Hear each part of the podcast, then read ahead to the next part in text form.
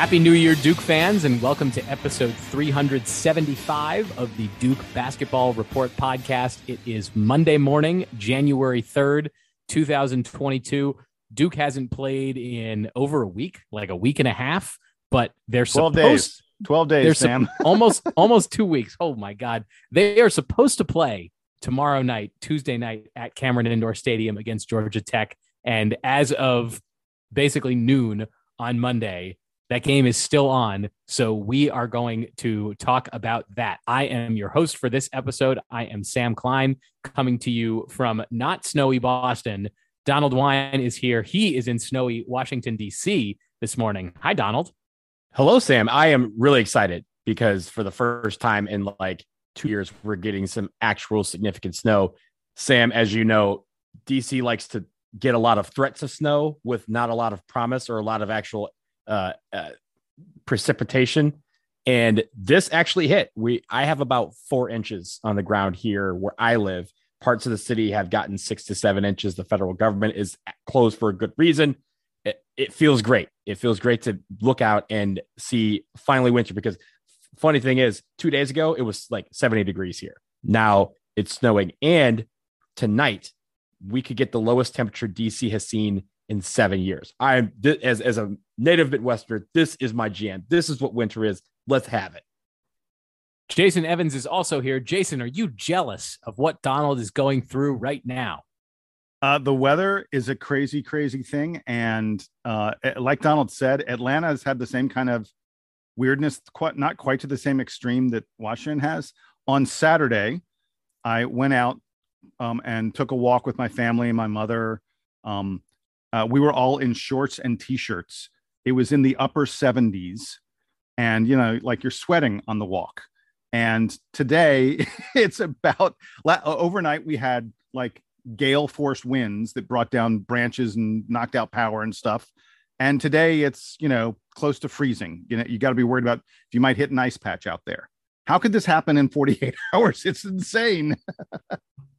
It sounds it sounds a lot like uh, where I used to live in Denver, and and I did want to uh, quickly. Speaking of the weather, oh wow, um, they've had it bad send, in Denver. Uh, yeah, send send uh, good feelings and vibes to uh, friends and and acquaintances out in the Boulder area because they got hit by that uh, by that terrible fire a few days ago. I don't think we've we've spoken since since that happened, but uh, it was the, pretty the devastating. Picture, Sam, the the pictures, uh, as everybody knows, I work for CNN. The pictures I saw of like these families inside a Chuck E. Cheese as the Oh, fire started ripping through the parking lot. Yeah. Uh, that's some of the most terrifying stuff. I, I'm a parent. I can't even imagine how. and it really was it, and it, and it it happened like in a neighborhood that Jason like looks like where you live. You know, it, it Yeah. happens in like it, like in a suburb. It wasn't like in a very remote place like you would normally assume. Okay, E- enough about the weather. We do have Duke basketball to talk about. I'm not even going to to do too much digression on the college football playoff because it wasn't that interesting. Uh, sorry, Don. Go Nothing dogs. happened.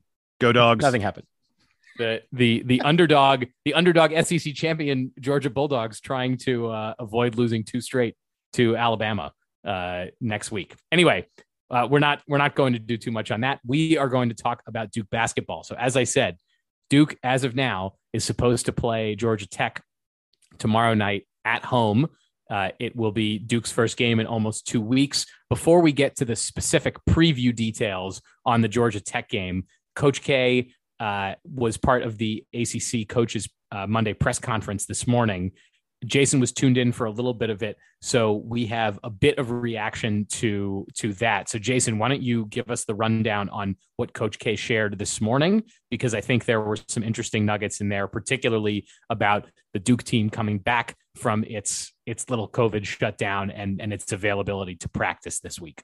Yeah, the, the the big news that Coach K revealed is that Duke um, expects to have players to play. In fact, Coach K says he thinks they're going to have the full roster for the Georgia Tech game.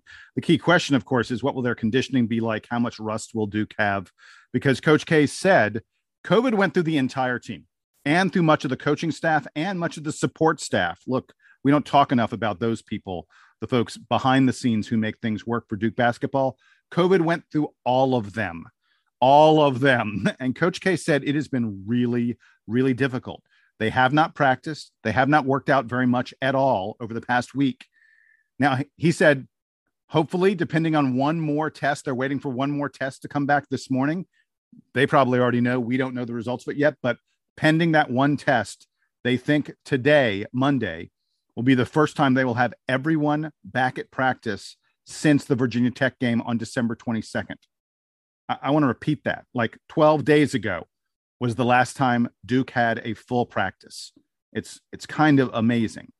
Um, but Coach K said, like I said, that he expects the full squad to be available for Georgia Tech, and he he was he freely admitted he said they're not going to be in good shape.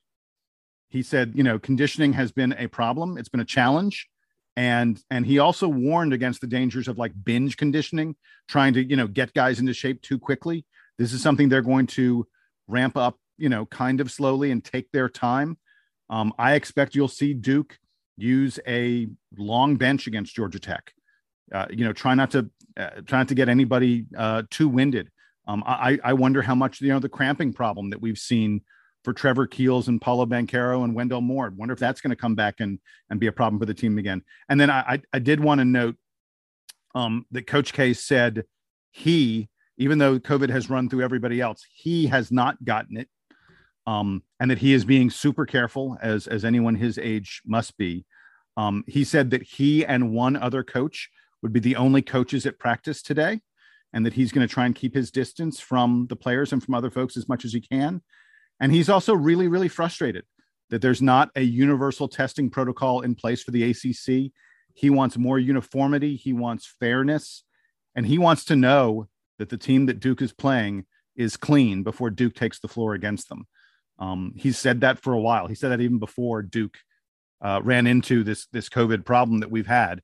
Um, Coach K has been been very big about uniformity of coaching testing. But the big news again, Duke will be back um, uh, you know, unless something crazy happens, we expect to bring a full squad, maybe maybe missing one guy for the Georgia Tech game tomorrow, and and hopefully they'll be practicing today. Jason, when you look at the conditioning part of things, is I'm great. I'm glad you brought that up because it's very important. A lot of people think that because these kids are 18, 19, 20 years old, that they'll be able to bounce back quickly. And I, I think when it comes to the NBA, if you look at what the NBA has been doing over the last couple of weeks when guys are going out due to COVID, you'll see when guys come back, they don't necessarily play all the time. Sometimes you see a nice little stat line that says DNP conditioning because they know that being yep. out for a few days, much less 10 or five or whatever, is a lot to a, a basketball player because conditioning is very important. It's, it's a huge part of the game. If you can't get up and down the floor for 40 minutes, you're not going to be able to play the game at a high level. And so guys are being held out as they ramp that conditioning back up because they're going from practicing a couple times a day or, or whatever to nothing. And that takes a toll on the body, even as much as you know any any other injury that you may have. So when it comes to this, I'm glad that you mentioned that because I do think that there will be a long bench tomorrow night should this game happen against Georgia Tech. I think there will be a long bench. You'll see guys quick rotations. You won't see guys out there for 10 minute stretches. You'll see them out for three, four minute stretches. The TV timeouts are going to be super important. Maybe we see even Coach K use his timeouts a little bit more. Maybe he takes two in the first half instead of the usual one that he likes to take at the end of the first half because it can't carry over. Little things like that are going to affect this basketball game. Uh, not necessarily in a negative, but it's things that people need to look out for. When you see, you know, Paul Banchero or, or Wendell Moore have an extended break on the bench, it's not because of foul of anything else. It could necessarily be because these guys just aren't physically ready to go 35, 40 minutes. And we need to make sure that we don't tire them out now. We have a long rest of the season ahead of us. And this is going to be something that over the course of the next week, we will have to do it. Reminder this is basically, like you said, 12 days since the last game. Before that, we had a week where we had four games in nine days. And before that, we had another two week break. So these guys have had some significant time off that where guys aren't able to practice for whatever reason, whether it be exams or because of this COVID issue. So it's going to take a while for us to get into shape. And because of that, you're going to see a lot of rest. This might be one of the weirdest games that Duke fans see this year between the long pause related to COVID and the fact that the students aren't are still not back. So the crowd in Cameron will be a little different. I haven't uh, I haven't seen that, Duke will be limiting, will necessarily be limiting attendance because of the spike in COVID cases, but they are um, they are limiting access to other things on campus. So um, th- th- this game may look more like last year, I think, than we would have liked any game this year to look. Well, and Coach K talked a little bit about the crowds in Cameron, and he said very specifically he wants fans in attendance, but he wants them vaccinated. Um, uh, you know, it, it, he he doesn't want to even begin to consider going back to exactly what we had last year. He was adamant uh, that he wants he wants the Cameron experience to be there, but but he also said he goes, you know, people come in there, they need to be vaccinated. So that has been the policy this year. Everyone who, at least at this point, everyone who has had to enter Cameron has either need to be vaccinated and show proof of vaccination. I know Sam, you had to do this when you went down there. I had to do that when I went down there. But you also, if you weren't vaccinated, you had to show a negative test within the last was it 72 hours. You had to show that before you even got you had to get a wristband basically or uh, an electronic notification that said you were cleared to enter Cameron. I think the issue that we're going to see with regards to the fan base is this students were supposed to be back on campus, or at least campus dorms opened this morning, but they are online uh, and virtual until January 18th, which means they're actually actively telling students not to come back until then when students come back, they then have to quarantine while they have a negative test, and every single student has to be has to receive their booster before they return to campus or receive their booster upon arrival on campus. So those are going to be slight changes from the student perspective. I wonder what that would mean over the next couple weeks because we do have a few home games. What that means for the upstairs bowl, so to speak. If they're going to be limiting capacity there, or if they're going to be instituting things that says, "Hey, everyone has to be vaccinated," or negative tests have to be within 24 hours as opposed to 72 hours, that will be something that I think people who like to or have tickets for the games over the next couple weeks, myself included, that's what we should be keeping an eye on. But I do think that it won't be where there will be a full pause where fans will not be allowed. There will be fans. It's just a matter of what Duke does in the interim to try and make it so that they're not creating mixed messages by saying students don't come back, don't go to class, but Cameron be as full as possible. The other interesting thing here is, as you were saying, Donald, to to consider sort of how the rotation may be different in this game uh, relative to games already, and also hopefully the games in the future. So before we transition to talking about the Georgia Tech game specifically and the the X's and O's of that, uh, keep in mind the the overall uh, note here, which is that whatever we see from this Duke team tomorrow night, hoping, you know, again, hoping that the game actually goes off, is probably not an indicator for what we're seeing in future games. It will be interesting to see kind of how some of these guys have recovered. But the other thing is that we won't, we don't know how COVID specifically affected any of the individual players on this Duke team. So we're, you know, if I, I we, we don't know, right? I don't know if if if Paolo like actually tested positive, and if so, was he actually sick? Is he still you know recovering from that? It sounds like most of the players tested positive, but as we know right now, a lot of people are testing positive, showing no symptoms, and just having to wait it out. So we don't know if it has affected some guys more than it has others. Yeah, and um, Sam, it's a great point about not knowing the degree to which guys were affected. Uh, we also don't know, you know, depending on how sick players got, whether they were able to stay in shape at all. And uh, you know, like you guys say, uh, we're we're we're playing a big guessing game. We will know Tuesday night, and it's going to be really interesting to see. You may be surprised at the guys, you know, at, at some guy who you didn't expect to play very much suddenly plays 20, 30 minutes, and and guys who are mainstays, you know, if they've if they if they had to battle this for a few days, they may be limited to 15 minutes or so. It's uh, I, am dying to see it. It's going to be very interesting if you're on uh, home isolation because of COVID, you're probably not getting a ton of shots up, or or a lot of running, or a lot of run. You could do push-ups. You could do a lot of push-ups and pull-ups. And if you got a pull-up bar in your room, you could be continuing to do pull-ups. hey, uh, if there's a silver lining to this, luckily for Jason, the uh, walk-on stat category of the stats game is already over uh, because we might see some points yeah, it, was, it, it might tomorrow. be it might be a big depending on if, if Duke is able to to maintain the the lead that they are supposed to have tomorrow night. This could be a big night for walk-ons, depending on on who's still actually sick. Okay, we need to actually talk about the game and talk about Georgia Tech as we would always do. Before we do that, we are going to take a quick break. Sorry, this is coming maybe a little earlier than usual, but you'll notice that this episode is not probably as long as as most of our, our prior episodes because there just isn't as much to talk about. So stick around. We'll be right back to preview Georgia Tech.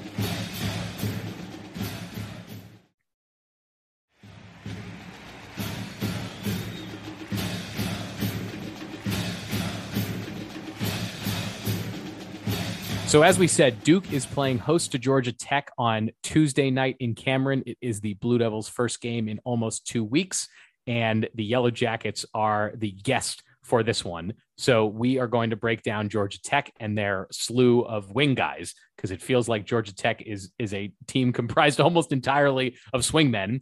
Uh, we are going to start. I'm going to start by handing it off to Donald Wine. Donald, I'd like you to tell us just a, a bit about Georgia Tech and way, where they are at this point in the season. They are coming off a loss to Louisville over the weekend, so they have been sort of back from from winter break uh, in a way that the Blue Devils have not. Yeah, and, and they, as you mentioned, uh, they just got back from a extended pause themselves uh, over the last couple of weeks with a loss to Louisville. They're 0 2 in the ACC, six and six overall. And really, when it comes to their wins, their best win is probably Georgia State, who was ranked 147th in KenPom, uh, which is not great. Um, but still, they're ranked 109th in KenPom. So they're not terrible, but they're not one of those teams that is going to be looked at as a quality win.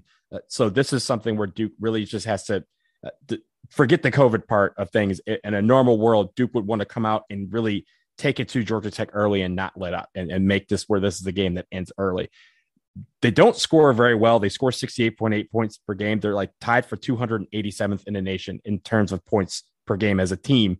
They don't rebound super well. They don't pass the ball very well, but they do shoot the three fairly well. And they have a couple of guys that can shoot threes. Uh, Jordan Usher uh, is one of their guys that can put the ball on the floor and go to the hole. You have Dallan Coleman, who is 55.6% from three, so he can shoot the three fairly well. And Michael DeVore, who leads the team in points per game with 21, he also can light it up from three. And they take a lot of threes. And I think Jason will talk about that a little bit more uh, when we talk about the metrics. I think the one thing that we pointed out there is one guy on this team that gets considerable minutes that's over six eight, and his name is Rodney Howard. He is from my birthplace of Ypsilanti, Michigan, and he may not even play tomorrow because uh, he was out due to injury against Louisville, which I believe was last night when they played. So uh, there, I, I'm not sure. With again, take the COVID part out of it, and I know things will change from Duke's perspective, but this may have been a game already that we would have done uh, small ball, and we would have seen a lot more of it because you know they have a lot of wings, they have a lot of guards that play, but they don't have a lot of size.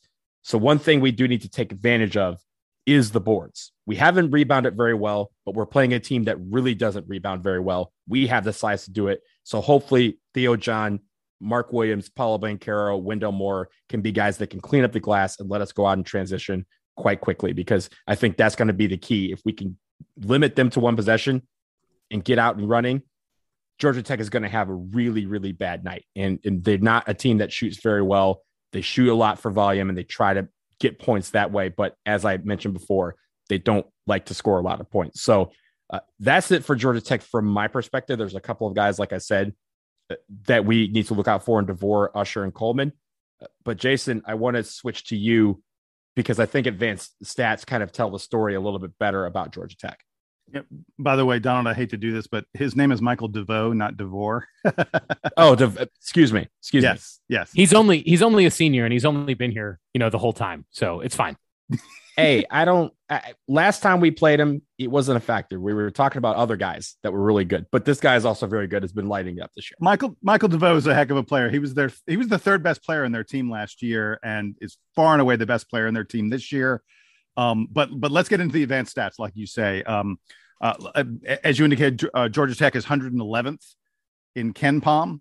Um, a year ago, they were 37th, so they are way down from the team that won the ACC last year. Uh, last year, they, they won the Moses ACC Wright? based on having a really really great offensive team, um, uh, mostly built around uh, the distribution and efficiency of point guard Jose Alvarado, um, and then uh, having Moses Wright uh, just dominating inside, blocking shots, grabbing rebounds. Moses Wright was was a force to be reckoned with last season. Both those guys are gone, and this is a whole new team. Um, they are. Uh, I, I, mentioned they were a really good offensive team last year. They were 22nd in the country in offense last year. That's really great. They're 143rd in offense this year, um, and it's kind of amazing that they're that bad at offensive efficiency. When, as Donald mentioned, they're a good three point shooting team. They, they hit 37.5% of their three pointers. That's 33rd best in the country. The, the problem is they don't shoot many threes. Like they only take them when they're wide open. Um, in fact, they their percentage of three pointers attempted is 305th in the country. That's really that's really low. This is a team that hits threes but does not like to take them. Um, and and they are basically below average in all their other offensive efficiency stats. Um, they list they hit less than half their two point shots. They only hit 68% of their free throws, which is not that good. They don't get to the free throw line very much. Uh, they turn the ball over a lot. They, they have turnovers on almost almost 20% of their possessions. I mean, by comparison, Duke's one of the best teams in the country. We have turnovers on barely 13% of our possessions. That may not sound like a big difference, but 20 to 13% is a big deal uh, in terms of turnovers. And, and as Donald mentioned, they're not a good offensive rebounding team. Um, they're better on defense than they are on offense. Uh, they're they're decent at defensive rebounding, not great, but they're decent at it. Um, they do a good job of defending the three point line. They they know how to keep teams from scoring from out there, and they and they get some steals. Um, they they don't block many shots because they are very very very small. Uh, they you know it's funny if you if you said to me, oh you know describe a team that is uh, you know super experienced, has played a lot of college basketball together, but but doesn't have a lot of really talented you know superior kind of players that would be georgia tech. Like all their all their stats sort of bear that out that this is a experienced team knows what it takes to win at college basketball but doesn't really have the horses to get it done other than michael devoe who you know as we said he's averaging 21 points per game. Um, jordan usher is the other sort of prominent guy on the team um, uh, who played a lot last year. He can score he can rebound but but they have little else beside those two guys and and as Donald mentioned, they've just got they've got nothing on the interior. That Rodney Howard, who's the only thing who's even close to a post player, didn't play against Louisville, and even if he played, he is he's just not the quality center for the ACC. In fact, get this. I mean, this is kind of crazy to me, but Jordan Usher, who was a wing for them last year, uh, and is really built as a wing. If you look at at who they throw out there on the floor, Jordan Usher is quite often playing center for them. this guy is just he's just not a center, but he plays a lot of center for them. Uh, you're talking about a guy who's 6'7, 220, and just he's not built like a center. His game doesn't fit a center. And uh, the reason all that's significant for Duke is that A, I think we're going to have an opportunity to dominate them on the inside, but it's going to be very interesting to see if we do that by going small or by going with Mark Williams and Theo John. I think there's probably a really good case for Duke allowing Paolo Banchero to be the biggest guy on the floor and letting him operate against Jordan Usher or Rodney Howard or one of these other guys for Georgia Tech who really doesn't have a prayer of of stopping um, Paolo Banchero when he gets into the post, and and that him driving the ball into the post may be super efficient for Duke, depending on what kind of shape he's in. As we harken back to the question about Duke's conditioning. Yeah, the the size and, and rebounding quality difference between Duke and Georgia Tech, I think, allows for Duke potentially to, as you were saying, Jason, either go with a with a small lineup the way that they did, sort of featuring AJ Griffin uh, in the you know during some of those in between games, but also uh, potentially to to overwhelm and and and have dominating performances from the big guys, depending on exactly who's healthy and how the game plan is working. I wanted to just highlight to come back uh, Michael DeVoe is is a star this year for Georgia Tech. He's and he's been a, a, key contributor for them the last few years. And as I was saying at the top, uh, Georgia Tech and, and, and as Jason was talking about, Georgia Tech is really a, a, a, team of of guards and wings and, and not so many big men. So DeVoe is six seven or six five, I think. Um, and then a couple other guys, Jordan Usher, who you also mentioned, who plays a lot of center for them. He's just six seven, but he's grabbing seven rebounds a game um, has made a huge leap this year in, in his senior season. He and DeVoe are both seniors. Um, Usher's made made a huge leap this season. Uh, he's also shooting nearly 40% from three. As we said, they're not taking probably as many threes as they should.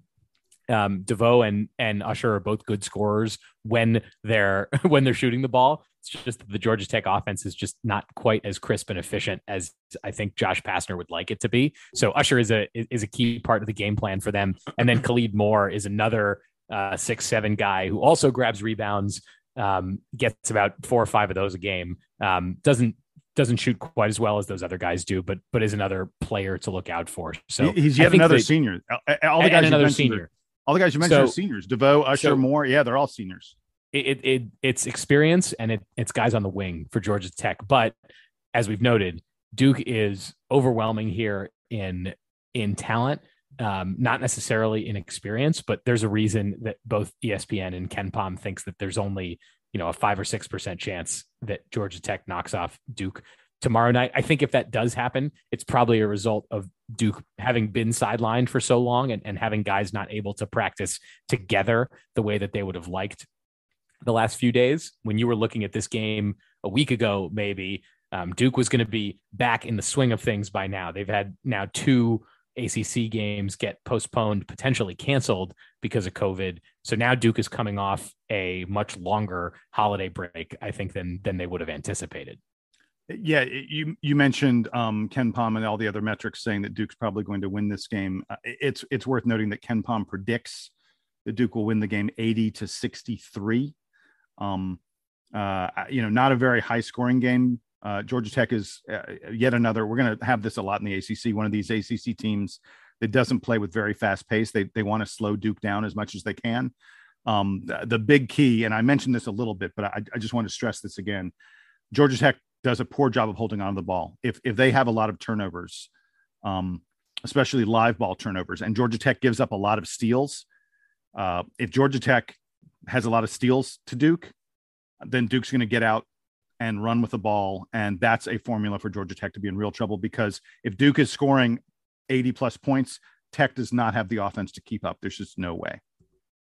Jason, that's a great point because that also helps Duke in the form of, you know, the COVID pause and the rust and the conditioning.